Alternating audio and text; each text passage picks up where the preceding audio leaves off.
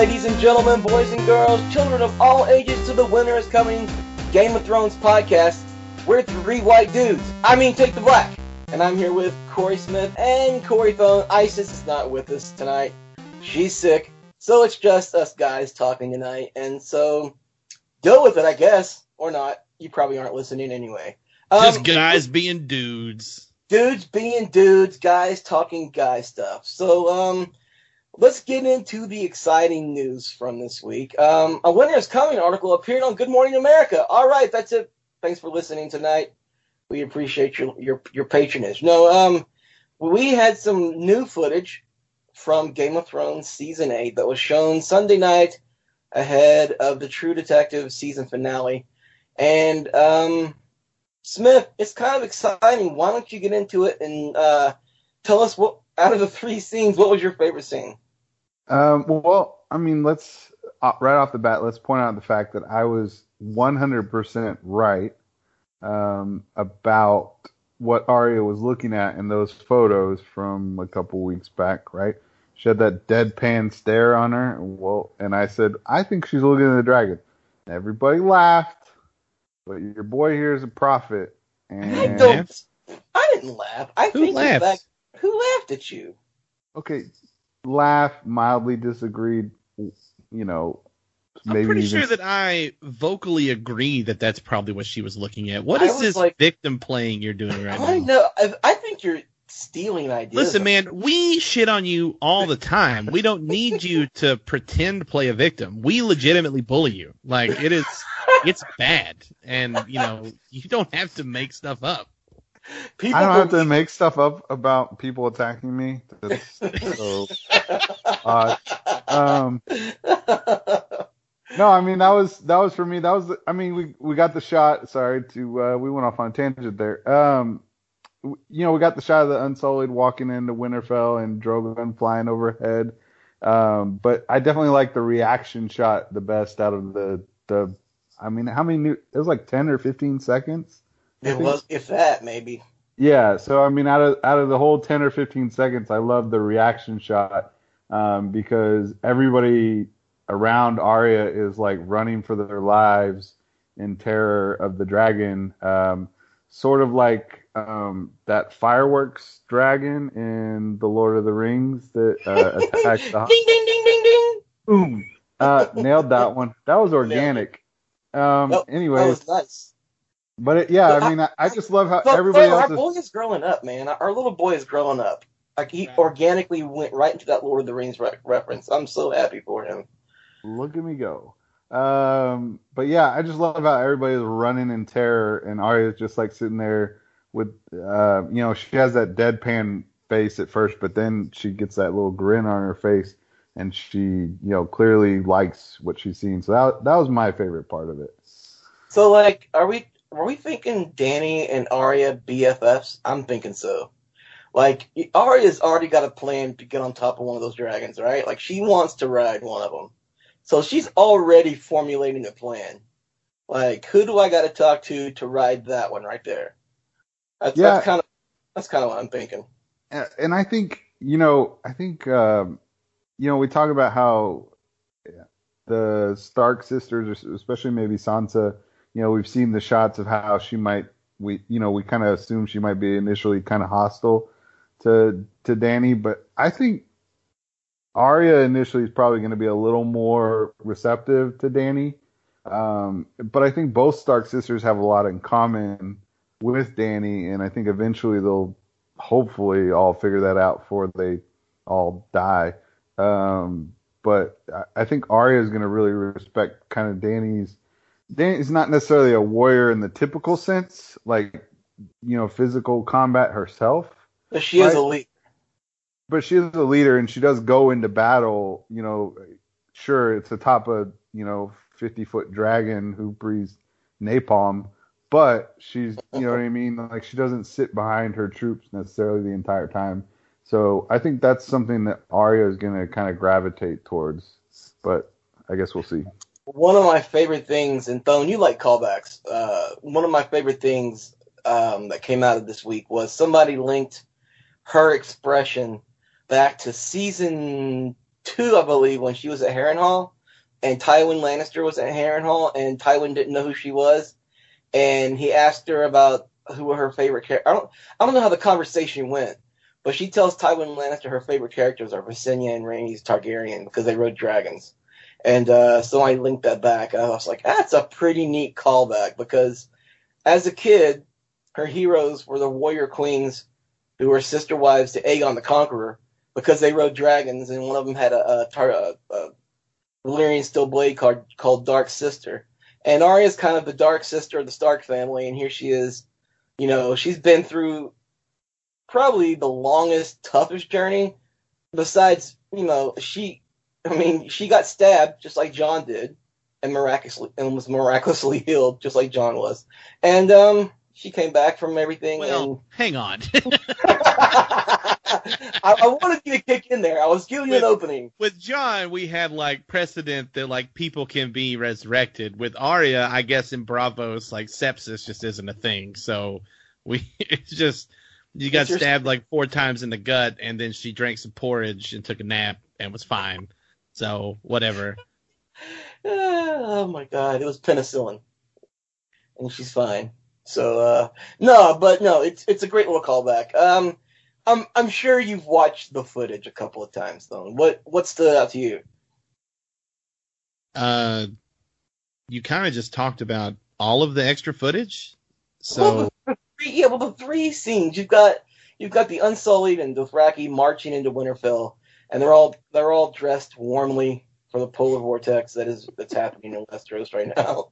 You've got Arya, and you got the dragon flying over the ranks of the uh, Unsullied. So basically, three new scenes. wasn't it uh, a little bit extended with with Sansa and Dany? Like we got was that the was that the first time? Because didn't in, in that one was that when Sansa was like you know Winterfell is yours or whatever. Yeah, Yeah. Yeah. I think the extension of that scene was good, like, because there was a lot of talk of how, like, Sansa looked in the first trailer when there weren't any words spoken or anything. Um, in that one, it seemed a little bit more because Jon was standing right there with her, and, you know, the Unsullied, you could see what was happening behind Dany and Jon. And, you know, uh, I think it was definitely like, Winterfell is yours the same way that like Robb I think we talked about this last time that Robb said to Tyrion or that Ned said to uh King Robert. Robert, yeah like um you know Winterfell is yours. The hospitality of Winterfell is yours. Like that's I think that's what it maybe meant. Um I don't know but that I don't know. Just getting more actually talking footage was the part that I liked the most. I mean you know Arya we already knew the they didn't really show anything new. We already knew the Unsullied were going to be in Winterfell. We already knew that Arya was going to be seeing dragons at some point because she's in Winterfell, and we saw yeah, the we knew that was going to happen at one point for sure. Yeah, but I Yeah, mean, just so I mean, like, it on screen. None of it, none of it was like some new groundbreaking stuff, you know. But I I, guess you know what I think? I think we're so thirsty for some goddamn trailer or new footage that well, we that did a podcast last time on seven pictures, so I really Did we though? I don't know. What, Did it? well, Did it really happen? was it a podcast or was it a fever dream in a nightmare? But here, you know what the crazy thing is? Every day that goes by now, I'm really starting to believe we may not get a trailer. And you know what? I'm kind of fine with that though. Yeah, I mean, I have two, hundred percent. I oscillate in between. Like, there's a part of me where I'm like, I want a fucking trailer. I want to, I want like something to kind of really digest and pour over and and whatever. But then, yeah, there's another part of me that enjoys the fact that Benioff and Weiss could be like one of the first people to really be like, hell no, we're not doing that. Like, eh, you know what I mean? Like, because that's Yeah, a power. the That's a brand is strong. They Right. don't need to sell us on the game. Nobody's gonna see a trailer, the last trailer for season eight of Game of Thrones, and go, I think I "Oh, might pick that up. maybe I should watch this Game of Thrones show." Like, Or or I'll pass. Nah, Yeah. not exactly. Like, not Like- for me. You I could, mean, you literally they could get. You're right. They could get away with just these little clips or little, you know, promos like the the Winterfell Crypts one or whatever. You know what I mean? Where it's not really showing us anything. It's just them hyping it without giving anything away. I think they could really get away with that if they wanted to. And the longer we go, because now we're now we're basically six weeks away, right? Yeah, man, we are so, So- close right now. You know what I mean? And so at this point, normally we've already had one trailer, and then we get another one a couple, you know, about two or three weeks before the season, and we haven't had either. So it's I'm beginning to wonder if they if they actually are gonna ever release Dude, one. Do either of you know what's what's the next show coming on HBO this Sunday? Is there is there a replacement for uh, True Detective I for don't six think weeks? I don't think that they have anything because I think they're right- doing like I think they're doing like one-offs, like they're doing like documentaries and Oh, okay. I don't because I mean, what show is six weeks? Well, I was thinking Big Little Lies. You know, that's a no, limited. that's no, that's in like June, I think Is they it? said. Yeah, it's after May. I know it's after Game of Thrones because I thought the same thing initially that because that one's only like I think seven or eight episodes, but it looks like they're they're pushing that till after. I think they're, So they're just- gonna have to they're gonna have to fill time slots for six weeks. Right now, the only two regular shows on Sunday nights are after True Detective have been crashing. With Pete Holmes, one of my favorite comedians, and uh, uh that other show, uh, the Weed Show. What's it called?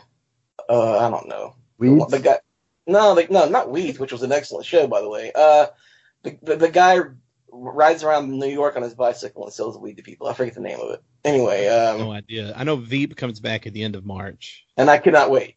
I cannot fucking Oh, wait. I know for Veep. So good. man, and it's the last season, but man, it looks so good. The trailer for Veep was so hilarious, man. That it is, was. but um, yeah, you could just make a smash cut of insulting Jonah, and I'm like, yep, I'm so on board with this show. You, Man, you know shaved Sasquatch. what were if I can remember right now, and I can't off the top of my head, all those names they called him when they were in front of Congress. I've never laughed so hard in my life. I stopped and rewound that scene about a hundred times.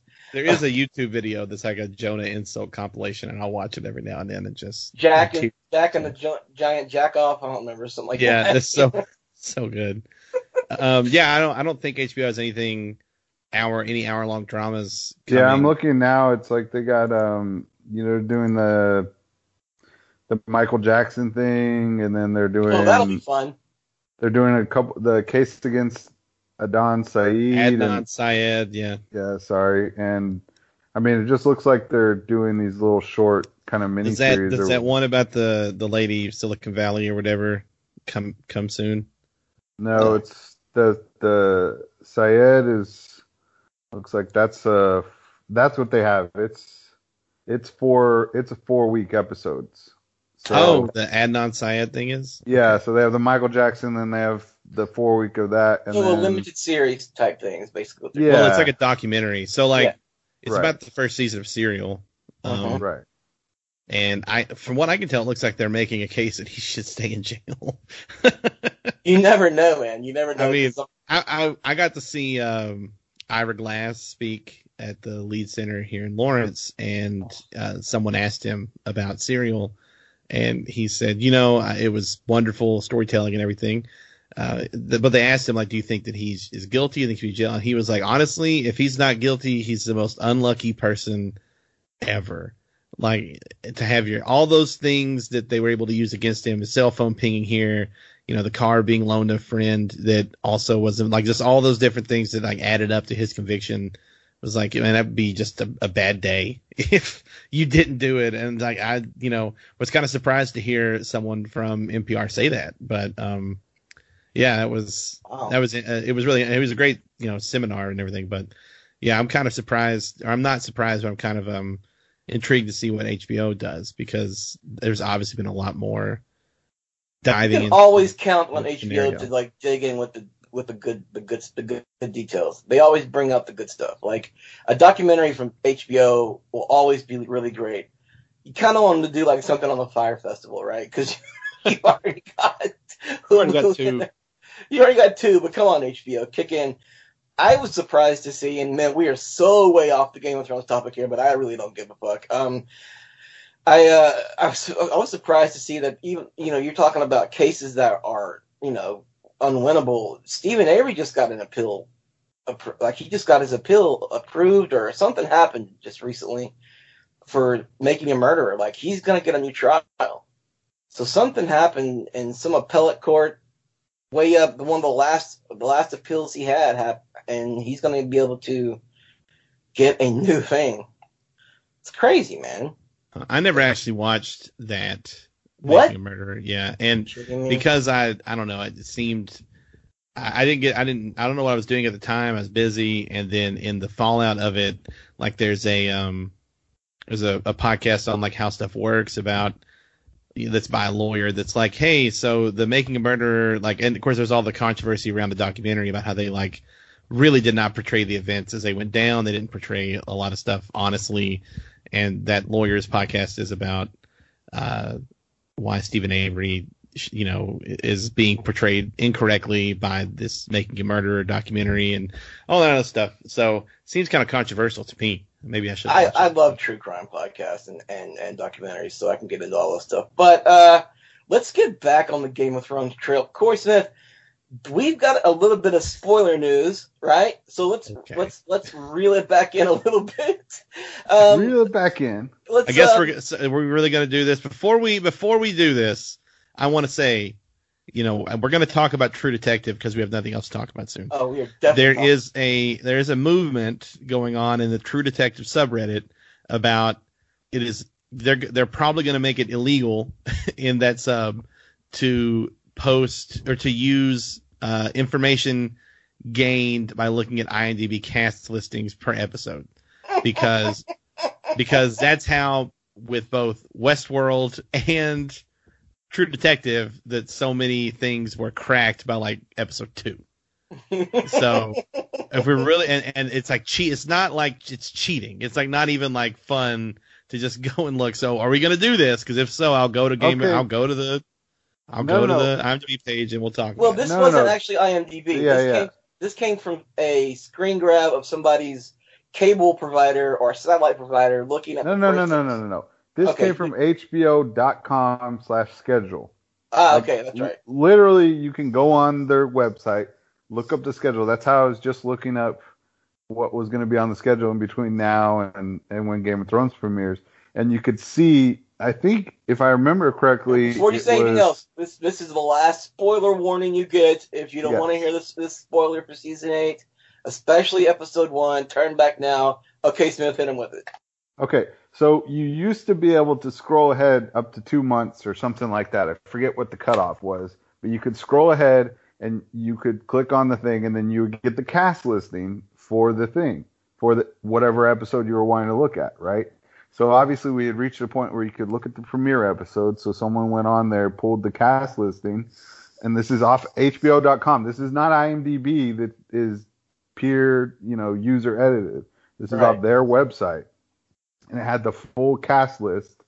Um, since then, it has actually been removed from the from HBO.com, lending credence to the this being true.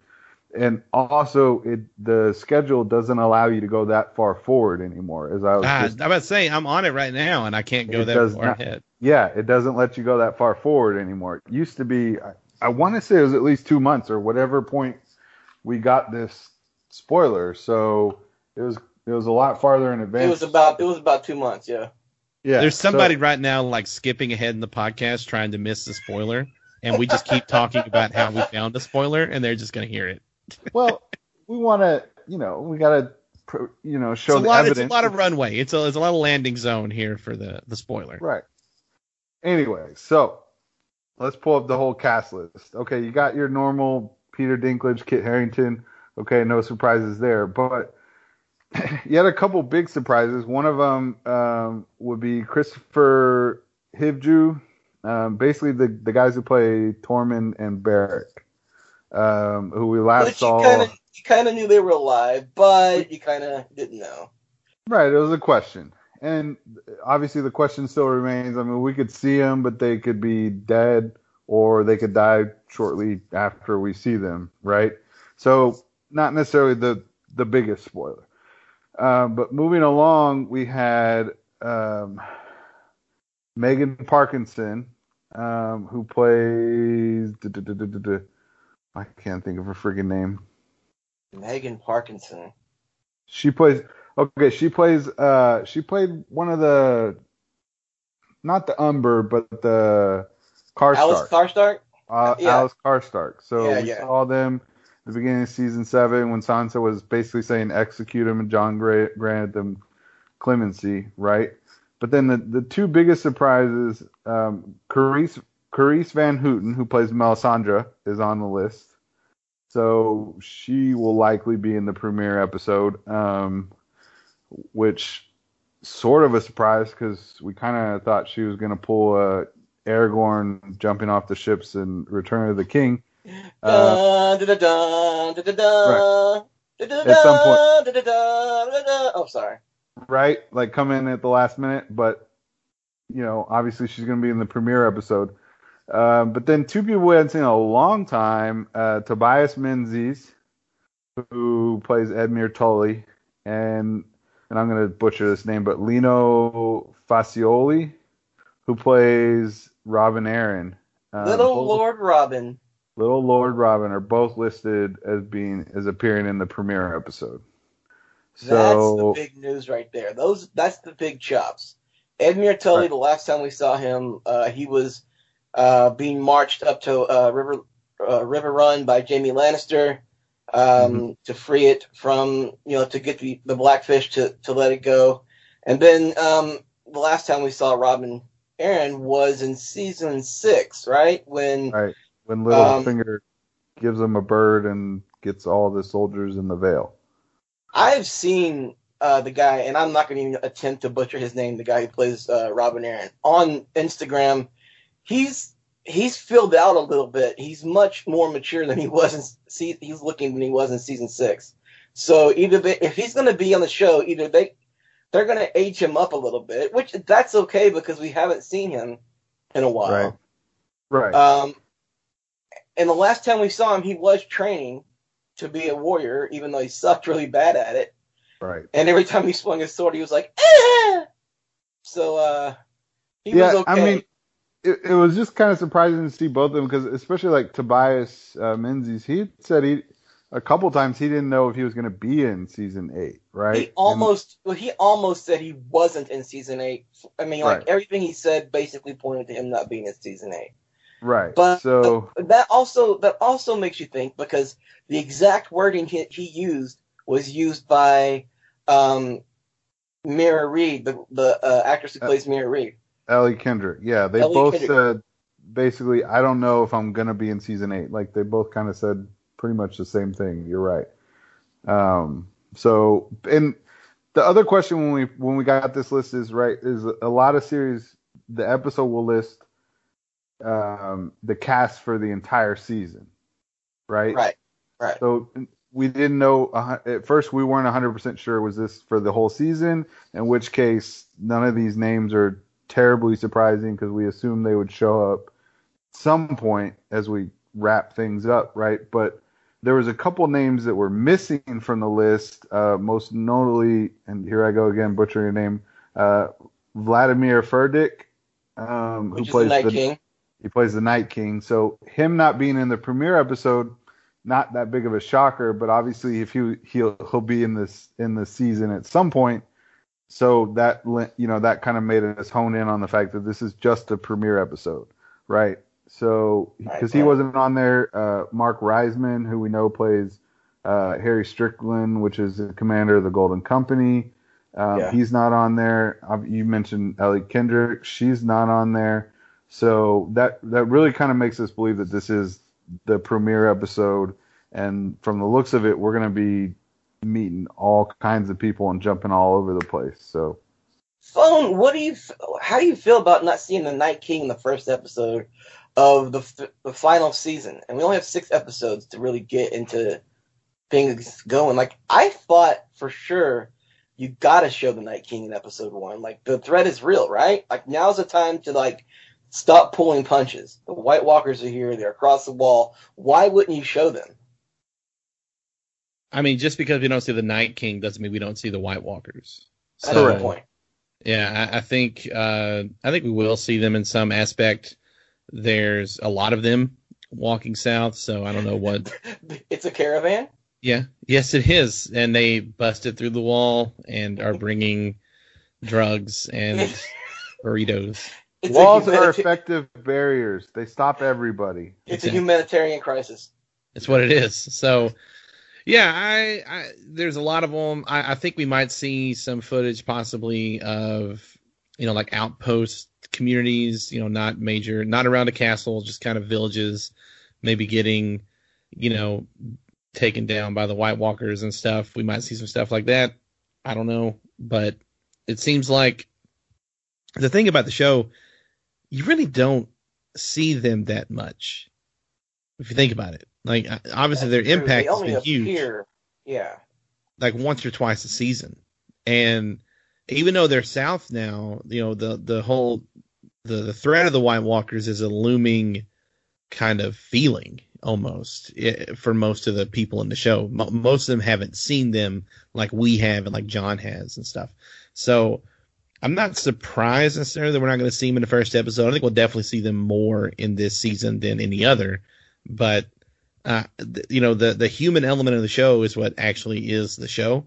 So I, I'm not surprised that they're going to be focusing on that at least in episode one. Well, I am kind of, uh, I don't know, I, ki- I kind of hope that we do see uh, some action in the first episode, at least at Castle Black. Like, uh, you know, Lord Commander ben, Ben Ed. Crompton is on the list. See, there you go. Uh, Lord plays- Commander Ed. plays Dolorous Edd. Right. Yeah, so he's defending, and I we know from certain uh, from filming news and uh, from the big the big huge uh, slideshow that Dan wrote about all the things you know about season eight. We know that the Night's Watch filmed the Men from the Night's Watch film scenes, um, so that could happen in episode one. You got to get Castle Black out of the way because once the wall's broken and the White Walkers are marching south, there's really no use for the Night's Watch or the wall anymore. We did see pictures of Kit Harington in Dubrovnik, uh, which stood in for King's Landing, um, walking up the battlements of, or walking up a, uh, a ramp with two men in, in dark cloaks, which made it seem like he was being escorted by the Night's Watch. Uh, Smith, you remember those photos? Yeah, and Cersei was in the photos too, and Jon did not have a weapon on. He didn't have Longclaw on. Right, but he was dressed regally. He was he didn't look like Right. he'd been put through the shit. So um Well, I don't know, man. I think the fact that you know when you look at some of these smaller names on the list, uh, like Ben Crompton and um, the girl who plays Alys Karstark, right? All those places are north of Winterfell, right? Mhm. So like Karhold is north of Winterfell, the Wall obviously north of Winterfell. So I feel like episode one we're just gonna get so was Last Hearth where the Umbers are. Right. So I feel like we're gonna get, um, and that kid was on the cast list as well. The the guy who played whatever uh, Ned Ned. Umber. Yeah. Right. So he was on the list. So I feel like we're gonna either we're either gonna get actual footage of the White Walkers just smashing through all these places, right? Because we know that episode three is the Battle of Winterfell, right? So we Mhm. we got to get to the shit quick. So I feel like we're just gonna get a bunch of shots of either either the White Walkers showing up at these places and wrecking shop, or these people have already fled to Winterfell because those places have already fallen. Um, you know, by the time the season premieres. So, I, I mean, I think all those little names are kind of the the little clues that hint at the direction of the episode. Let's So- talk about Yeah, go ahead. Go ahead, Tom. I was gonna say, you know, we uh, from what I can tell, looking at the last episode from last season, Beric and Tormund are alive and on top of the wall with Right. no way to get down. So they're gonna walk down the wall to the next, you know, Castle Black. castle or whatever. It's gonna be, I'm assuming Uh-huh. Castle Black. I know there's probably other castles in the book, but we're just gonna assume it's Castle Black in the show. They're gonna say, "Hey, the wall fell. The walkers are getting through," you know, and they're like, "Okay, well." I'm assuming they'll be like, well, let's go find Jon and let's go to Winterfell. And so the the Night's Watch, whatever's left of them, is all going to head south, and we might get a a preview of we might we might see the aftermath of Walkers of Whites or whatever. Like That's might, what I mean. Yeah. yeah, Yeah. come upon like that's how we'll get that those scenes you're talking about, Corey, is the the Night's Watch heading toward Winterfell and seeing the waste laid after the the White Walkers that come through. And at this point, there's like ten of them. there's yeah, like there's not 10 many. there's like ten guys left, and as long as I get Jon telling Ed, "I told you not to not not to knock the wall down while I was gone," and look what happened. As long as you get some kind of line like that, I'll be happy. Uh, but um, You Speak- the other, you know, the the only other ones I want to mention real quick is Alfie Allen and Gemma Whelan are both on the the cast list, as well as uh, Pilou Asbæk. So the the whole Greyjoy clan is on screen in the premiere episode. So I thought that was kind of interesting. I think we're gonna cut to them because last we saw Yara was like the second or third episode of season seven. yeah, she was being dragged through King's uh, King's Landing, wasn't she? Yeah, yeah, on a chain by by Euron. So Yeah. we hadn't seen her for a while. So we're gonna see her. We're gonna see uh, Theon, and obviously he's basically he's gonna be the one story that I, that's gonna be away from kind of the action in the north, other than Cersei, right? He's gonna be trying to chase down Euron before he picks up the Golden Company, or on on Euron's way back with the Golden Company. I have a feeling there's going to be an intercept of somehow, like they're coming back and Theon attacks him on the way back or something. Well, yeah, and I had a buddy mention that it makes a whole lot more sense if he could somehow catch Euron before he gets the Golden Company, because the last thing you want to do is attack a dude after he army? picks up. Yeah, after he picks up an army. You know what Yeah. I mean? You want to grab him I- before. So I still maintain that the first major victims of the White Walkers will be the Golden Army. I've always, I've kind, I kind I of think agree with you. I think that's it's literally going to gonna be like they're gonna where are they gonna want to land? They're gonna want to land make make land north of Winterfell, right? So that way they can march south and the Lannister forces and whoever is part of that can march north and they can surround Winterfell. Because Braavos, if I understand the map correctly, is pretty far north, really. So, right? yeah, Braavos and Braavos and Winterfell are geog- like north to south are pretty are virtually the same. They're on the same latitude, basically, right? So Yes, He- smart word. Thank you. He will sell probably slightly north of that to make land, which is directly between Winterfell, like the Winterfell and, and that's where the White Walkers are walking toward, like in Mass. Well, I, I can tell you the easiest way for, for the Ironborn to bring the Golden Company up into the north is to hit White Harbor and go up the knife, like uh the White Knife, like um Yara did when she tried to rescue Theon from uh from Ramsay Bolton. That one that one episode where the Ironborn attacked uh the Dreadfort. They Mhm. went up a river from uh, White Harbor. Uh, so that's there's a there's a there's a way to get their their longships through the um I guess through the port and all and almost all the way up to the heart of the north if they take that river. So that there's a way for them to get there fairly quickly. And then you go from the Dreadfort, you go from the Dreadfort north to Winterfell, and then you pretty much duke it out. But I agree. I think I think Euron is cocky and arrogant. I think the pictures we saw of all those those extra those bodies uh, they use for uh, for for dead bodies wearing uh, Greyjoy armor. I think we're looking at um, the Golden Company and the and the Greyjoy the Greyjoys under Euron dead from the White Walkers. So uh, which also just gives the Night King a lot more ammunition to attack Winterfell with, which kind of sucks. But Well, uh, The only other option is, of course, if Euron left uh, Yara in King's Landing, and then Theon is going to King's Landing to try and break her out of there. That's Right. what I think. That's what I think has happened. I don't think Yeah. Euron is in is gonna be with Yara.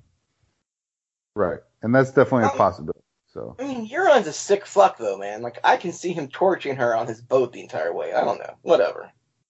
yeah. So, anyways, that was that was my last kind of what stood out as far as the cast, because I mean, like, you know, Tyrion being in the premiere episode isn't exactly a shocker.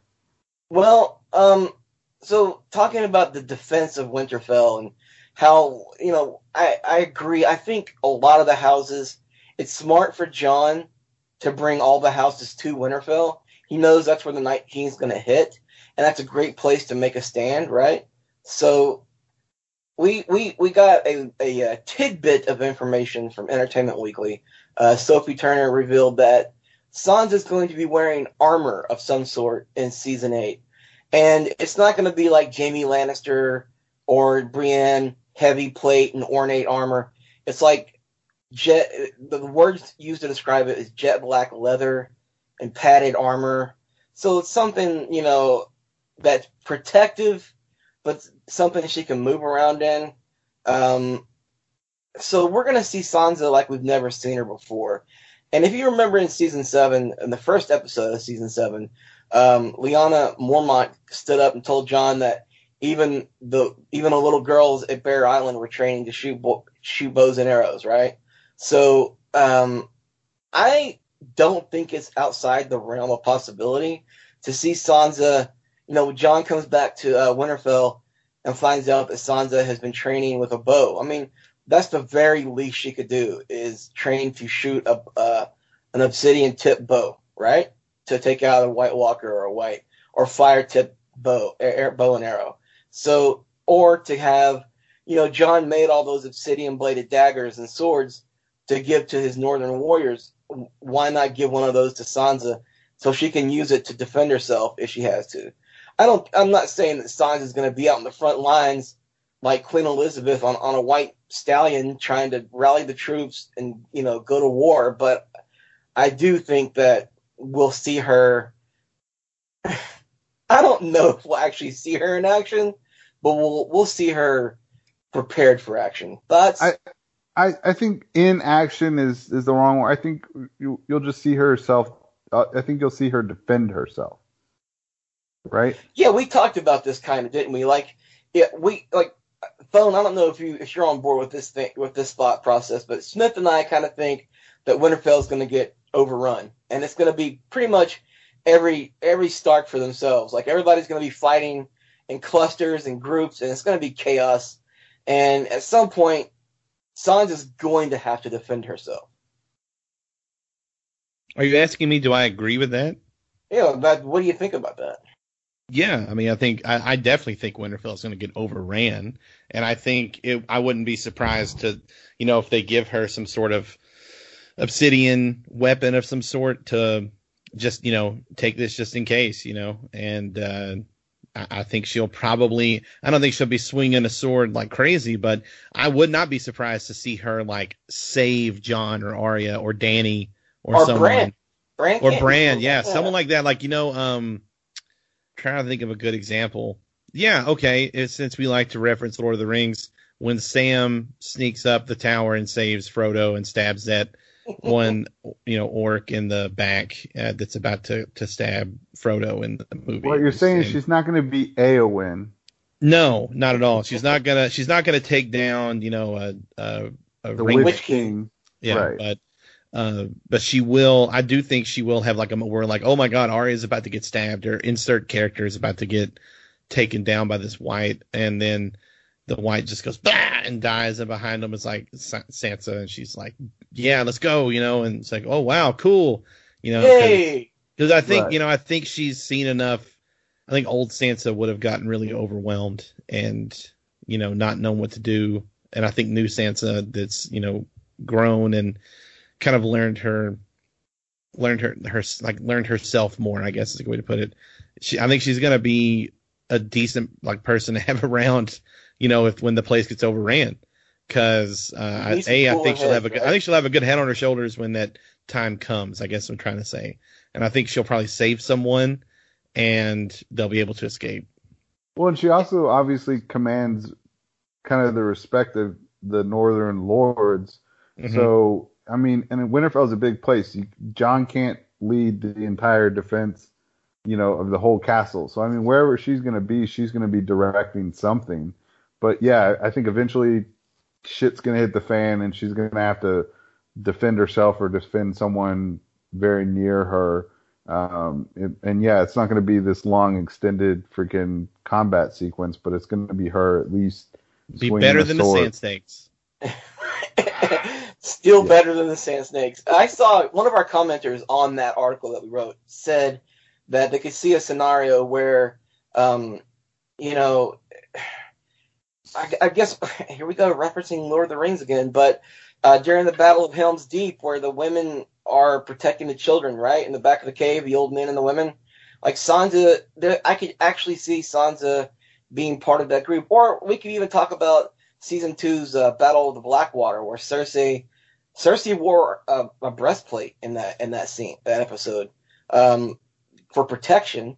Um, so, yeah, I mean, I, I, think her wearing armor is just kind of good sense, right? I mean, like once the army of the dead shows up, it's going to be gigantic. They're literally also going to have giants. Um, but like, so of course she's going to wear something. She's not going to wear a dress. Yeah, just take take that in for a second. If one one God rest his beautiful soul, was able to to break through the the the doors, the brand new doors of Winterfell. Imagine what three or four undead giants are going to do to Winterfell. My God, have you even thought about mean, that for a second? Holy shit! No, yeah, they're totally screwed. Everything we we have been able to like read between the lines is Winterfell is going to be like Empire Strikes Back, right? They're all fucked, and it's gonna Winterfell gonna, is Hoth literally. Right. Yeah, exactly. I mean, they're just going to get screwed, um, you know, between Viserion, the the giants, the just the size of the army of the dead, the Night Walkers being there as well. Um, you know what I mean? Like, it's going to be bad. So everybody wearing armor that has armor available to them makes a whole lot of sense. Well, that you know what? Unless Smith, you've got some Game of Thrones news. Oh, you know what? We do have some Game of Thrones news that we haven't brought up yet. Oh yeah, the the biggest. I can't believe we left this to last. I don't know. This is the most important part, and and I'll let you bring it in because you wrote the article, and honestly, I couldn't do it justice. Yeah. So um, you know, HBO is really going all out for its marketing blitz uh, for season eight. You know, they've got the what the donating uh, blood through the Red Cross campaign. Um, they've got the beer, they got the whiskey, the shoes. Um, but the the biggest one of all, I think, today is we found out they're going to have Game of Thrones themed uh, Oreos. Fuck so, yeah! Exactly. So um, you know that's that's I think the thing we always wanted but never knew we wanted it, and um, you know, those are supposed to come out sometime before the next season. And to be clear, to be clear, it's not like Iron Throne shaped cookies. It's just regular Oreo cookies in the Game of Thrones packaging. And I will buy every fucking one I see in the store. I will have several packages available at, at uh, my watch parties, um, strewn about. Um, so yeah, it, it is. They did. They did take a little bit of a shortcut and just they're just literally just repackaging the regular Oreos, but I'm still gonna buy those bitches. I'm still gonna buy six or seven of them, and we're gonna put them all around the house. Let me just tell you, because we're talking Oreos, the Mega Stuf Oreos are tops. I don't know I if you've tried them yet. They, they, are they are the tops. They are. They really are. They yeah, are the and, cats. They are the cat's meow. Yeah, the bee's knees. The, uh, the elephants and stuff. Have you tried the peanut butter chocolate sandwich? Oreo? Get the fuck out of here with that. No, I, I, would try fucking it. Great. I would they try it, but great. As as we've discussed before, my wife is deathly allergic to peanuts and all peanut related things, so that no would be a, no. Yeah, my you, Borat voice. my wife. all got married. Yeah, I did, like a dummy. Uh, Really, That's the problem love, is, I mean, because Oreo is big enough that they can make the peanut butter one separate, and they do because they, they, don't cross contaminate. But the other foods, like most chocolates, are she just can't have because they're cross contaminated with peanuts because they make them all in the same facility. Is so, it like really peanut butter? Huh? the, I, the the cho- the one that I'm talking about, it's a they're they're not just peanut butter Oreos, right? They're chocolate peanut butter pie Oreo. Yeah, no, I've seen them. It's got peanut in it, so therefore it is a no go. Well, I know. I'm just this, all this shit's created in a lab. I don't know. Smith, like, just That's not true. You know what's so funny? I get to talk about this a second time But when I saw Ira Glass, it's like three years ago, guys. Because I, I, you know, I majored in journalism, and he was talking about doing radio journalism. And his first story he got to do as a feature was of going to the, uh, I guess it was Hydrox, but same thing, um, factory in wherever that's at. And he he had this really funny joke where he said, you know, when you think about Oreos or Hydrox, whatever, if you would have told me that that it starts as a chocolate paste that they form into a round thing and then it just hardens and becomes the cookie, I would have believed you. but they actually they're cookies, they're baked. And he said the smell of that factory was incredible.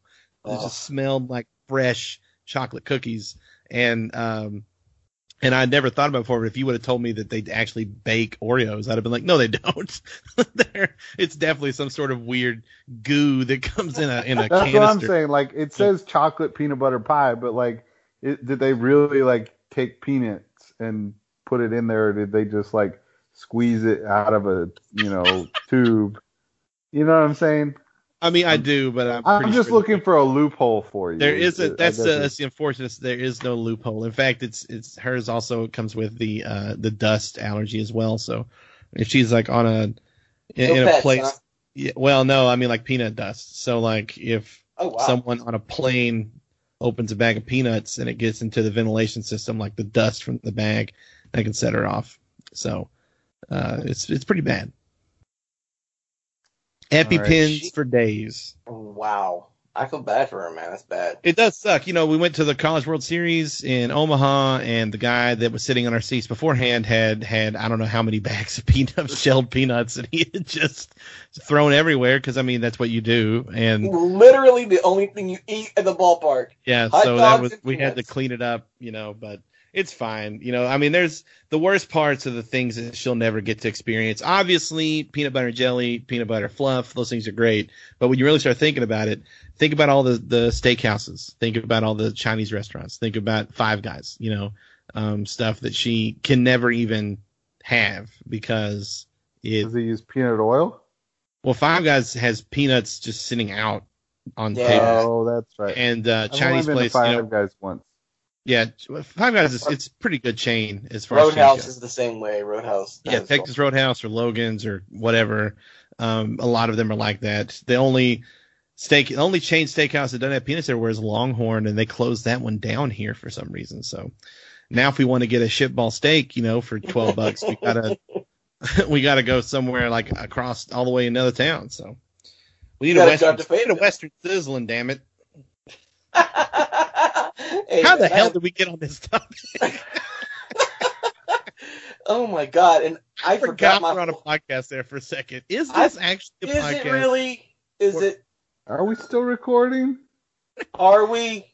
I don't I know. was I, and see, I didn't even get to drop my joke about making fun of Smith and his confetti Oreo. like I didn't even get to say that. So Oh, whatever. those were great too. oh, get the fuck out of here! I had Oh my- those. I had the apple pie ones. The red velvet ones were actually pretty damn good. Every time I go to the store, I'm nah, lemon. No, you're know. wrong. Lemon Oreos are the best flavored Oreos. You're wrong. Uh, no, thank I you. of agree with them. The lemon ones are quite delicious. Anyway, anyway, we've talked about Game of Thrones tonight. We've talked about Oreos. What we haven't talked about is KFC, and I'm sorry. Shout but out to KFC. Are the unof- we are the unofficial podcast of uh, KFC. They are they do not sponsor us in any way, even though we are so thirsty for their sponsorship that we tag them in every post. But still, shout out to KFC. Why don't you put some Oreos in your menu, and we might more people might come buy your uh, shitty food. All right, so um. God, we're trying to get sponsored, you I mean- jackass. What's wrong with I you? mean, I mean, I had. I a- love KFC for the record. If anybody from KFC is listening, no. I had KFC bowl the other day. I'm just saying. But anyway, uh, KFC because you gave up. because it's it was closer than Zaxby's. basically. Oh my god, it was in the same parking lot as Kroger. Okay. Um, let's uh, let's talk about. I'm not sure if there's any True Detective fans listening to this podcast tonight. If there's anybody listening to this podcast tonight, I'd be surprised. But Corey Thone and I and Smith is welcome to join in on our conversation, but I'm not sure if he watched it or not. Corey Thone and I are going to talk about the True Detective season three finale and what we thought about it. Thone, I liked it. It was a refreshing take, I guess, the way they, they did the finale, how both uh, uh, Stephen Dorff's and uh, Mahershala Ali's characters both saw themselves change over time. Thoughts? I loved it. I loved the finale. There were some parts that, that they I feel like they kind of botched a little bit, but um, the the backlash that was coming from the uh, you know the the True Detective community online and stuff was. Oh wait, have, Smith, do you watch True Detective but you haven't seen No. the finale yet? Is that what you're saying? No, no, I'm just saying. I like if I want to watch it at some point. I don't want to spoil with an in-depth discussion of every. it's not going to be aspect that of in depth. First of all, this is Take the Black, not you know, not a real podcast. This is a second. It's a third rate podcast. let's be honest. This is We this don't is- even have a chicken sponsor, for Christ's sake. That's right. And if you watch True Detective season three, you would know why that joke lands so well. Yeah. Can we get Take the Black brought to you by Hoyt Foods? Hoyt Foods. Or, We're gonna you give got that a bunch of people. Oh my god. No, I, I liked it a lot. Um, I, I, a lot of people were complaining about multiple parts of, of of the finale, particularly the way that the case was just solved in like five minutes by some exposition at a kitchen table, which I guess I get. But the big thing people are forgetting that they always forget they've forgotten it all three seasons. Uh, True Detective is never about the case; it's about the detectives That's It's true. about- is- the people that are affected by the case. And that's where season two really slipped up. That's why it didn't land the way that one and three did for me, is that it, it became more about the criminals and less about the detectives to an extent. And, uh, you know, there was a lot of stuff in season three that really works on a, on a, on a long, like when you look at see, episode one to episode eight or whatever, um, the, the idea that like, El- El- Elisa, the director, was kind of a proxy for like us because she was trying to find the Bronner conspiracy, trying to tie it into season one. All that. I mean, granted, she had a, a bigger role to play to an extent, but you know, at the same time, people kept whether it was the Pumpkin Lady or whether it was Eliza, whether it was the dolls, you know, whether it was us or the detectives in the show or both, they were applying importance to events or to items that they found and without having any evidence that they were in fact important. So things, very simple things like, um, you know, reactions that people had to questioning, like Harris James's reaction to being questioned in his office, where he, you know, say, "Yeah, you have a, you have a good body, right?" And everybody's like, "Oh, you know, what's this mean? An implication of sexuality with Tom, maybe, and all that stuff." To to big things like the the pose that Will was placed in, the dolls, things like that. They they did not have the significance that everybody's theory was wrong. yeah, well, and that was the point, you know, and, and Hayes said that to the director in like episode five. He was like, you know, you're looking for evidence to support a conclusion you've already made. Uh, Mhm. That's not how police works, and that's not how evidence works. You find evidence, and then you build a conclusion based off what you know. And sometimes you learn to live with ambiguity. And that was what he told her, and she should have taken note because she's still going to be trying to find, and, and she's not going to know the truth. She's trying to find this broader story that exists with Julie Purcell in the Purcell case, and the fact is there isn't one. There was a cover up. There was definitely there was child trafficking. There was all, murder. All of that was involved, but it's very self contained, and it you know it it isn't the thing that fans thought it was or wanted it to be. Maybe they wanted another season one, and instead they got what was really a pretty cool character study about Mahershala Ali, and also we got the Stephen Dorff Renaissance. We had the McConaissance. Now it's time for because and, I mean, he killed. shit, he crushed it. Okay, let me ask you this, man. Okay, there was a there was a lot of there was a lot of theories going around that his rage at the bar during the finale and his connection to the the Purcell father and the the comments from James was he gay or not? No, I, I thought he was at one point. I thought he was a closeted man, just like Tom was. But Yeah, Uh, a that did never we don't have any proof of that now. We just have some things that you could, you know, like like I did, like take something and and apply my own conclusion to it without having any more facts.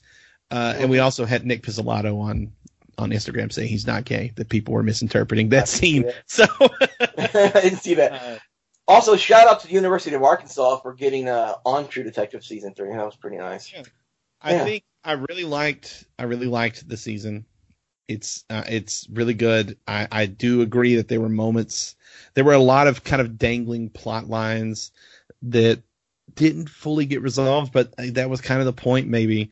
Uh, I I am interested, even though Pizzolatto has said on Instagram that that was Julie at the end, so it kind of killed my theory. I w- see. Okay, I thought maybe for a second it was a dream sequence. Like I didn't think it was a dream. I just was like, okay, so the way that he figured all that out about Mike Arduin and everything was the book. It was so circumstantial. The book dropping and falling open to the particular page, and, And then his wife talking to him. his wife talking to him. Which I mean, it's him talking to himself.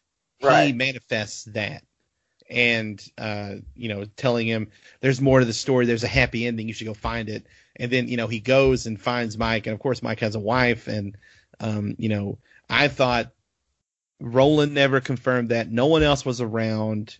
That they were showing us what a dementia-ridden man was going to choose to believe in that moment to make himself feel better and move on with his life.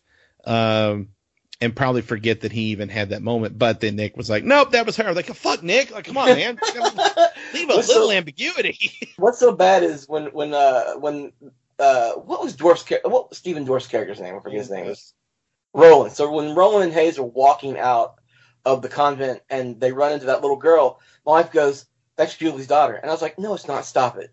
She goes, "No, I, I, I Both I- said that. That looks exactly like Julie. yeah, and I was like, no, it's, not, it's too. It's. I said it's too much of a coincidence. I said they're, they're trying to play on our emotions. They're trying to make us have a big twist. It's not really her. Don't worry about it. No big deal. And and then they show the whole thing, and I'm like, what? Okay, okay. I don't mind having a happy ending because if you watched, if anybody watched True Detective season one, which most everybody did, what a god awful ending to a show. What a horrible, sick, disgusting ending. I mean, the bad guys lost, but it was really, really tragic and really, really dark.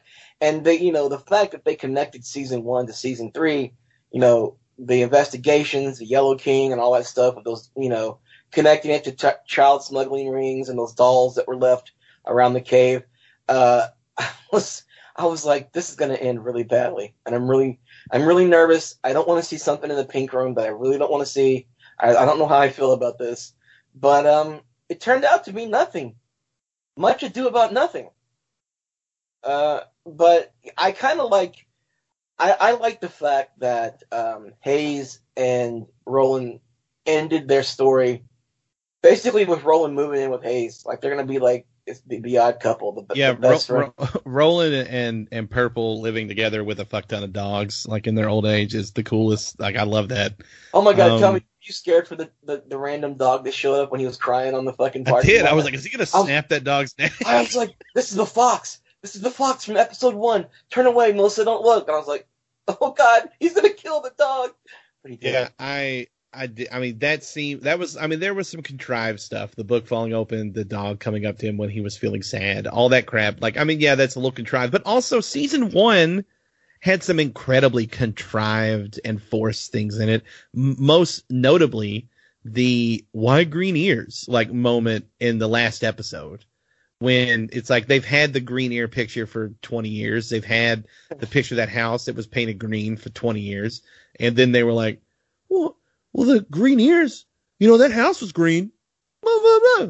And then they go and find a lady who's got a receipt for a house being painted from 1972 or the hell it was. It's like, yeah, that's absurd. Like, that's not, that wouldn't happen either. People overlook that in hindsight. But if you go back and find posts from Reddit or from Twitter after the finale of season one, even there were a lot of people really criticizing it because it kind of didn't end the way that the narrative was set up it- at least one of them probably the way the narrative was being told one of them should have died probably rust Uh, Yeah, but Russ- if you really wanted to have a heartbreaking end, Rust living and Marty dying would have been Oh, yeah. really, really bad. And then, in, so I think the counter that season two, Pizza Man killed everybody, like except for Annie. and it was like, and people complained, rightfully so, because the end of season two was a huge bummer. like, It not really only was. did you kill Velcoro, but also you're going to show me that the e- the email he sent his son didn't go through. God, you're a dick. Like you couldn't even let the email go through, you know. So, um, yeah, but then so season three, I think struck a pretty good balance of melancholy, you know, with the ending. It's still sad because, you know, uh, Hays retreats back into his mind again. He can't help it, and he goes back to, you know, Nam and. Uh, you know, but at the same really, time, really, I mean, it was artistic. The artistic value of that ending with him going through his going through the pupil of his eye all the way through. But also valid criticism that's now introdu- introduced a fifth timeline to the show, so that was that was a lot. Was I a don't lot. know why we got the scene of him dropping his daughter off at college. That added nothing to the end of the show because the the scenes apparently according to Instagram again, there were scenes with the daughter cut out of the finale. There was a scene with the son cut out of the finale where they really emphasize how good of a detective the son is. So it's like implied that he might figure out who Julie Purcell is. Well, Things he like kept that that were He out. kept that piece of that piece of paper in his pocket, and it it kind of want to implied know, that and after this, we need to wrap this shit up. But what I thought was going to happen, and I, I, I had convinced myself that this was going to be a very memento ending, where, uh, you know, you find out that, uh, the the guy had been hunting. He'd already killed the right guy a long time ago, and now he was Oh. hunting other people.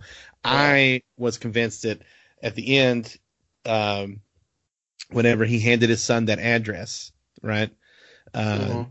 that the son would look at it and open a drawer and toss it into the drawer, and there would be that address written a down bunch on of different ten other pieces of paper, and like just letting us know that he keeps doing this. He keeps going, but that doesn't fit in with like the way that Roland responded to him showing up at his house and all that stuff. But still, I, that's kind of where I thought they might be going. and was like, geez, that's gonna be real bleak if that's. I, I prepared it. Yeah, my my body was ready for the bleak ending. I was totally ready for it. But uh, I don't know. Can, can we also give a shout out to Mahershala for winning yet another Oscar while an Emmy performance in True Detective, which sadly neither him or Dorff will win because Game of Thrones is going to sweep the Emmys. So I disagree. I think I think that especially Dorff is like Ali might not win it just because he's already won two Oscars, so they're going to be like, hey, he's fine. But I think I think Dorff at this point, from what I've seen, is a front runner for that supporting actor Emmy in a drama because he's definitely got. They've definitely got to be nominated. Both of them, like uh, Oh, Ali yeah. probably main main actor or in the drama series and lead actor in drama series, and then Dorff will get supporting. plus plus you know. Game of Thrones is going to split votes amongst themselves anyway. So. That's true. Though they're the Bernie Sanders of uh, Emmys, probably. Nailed All it. right, let's wrap this up. So okay, so that's we've got some thoughts on the Oscars. We'll get into with Isis when she's feeling better. Um, hopefully she'll be on uh, in two weeks when we come back, unless we get a trailer between now and then, and we'll have an emergency Take the Black podcast where we'll all jump in and talk for two hours about the trailer. So um, for myself, for Corey Smith, who is probably sleeping, uh, and for Corey Bone, this has been Take the Black. Blah,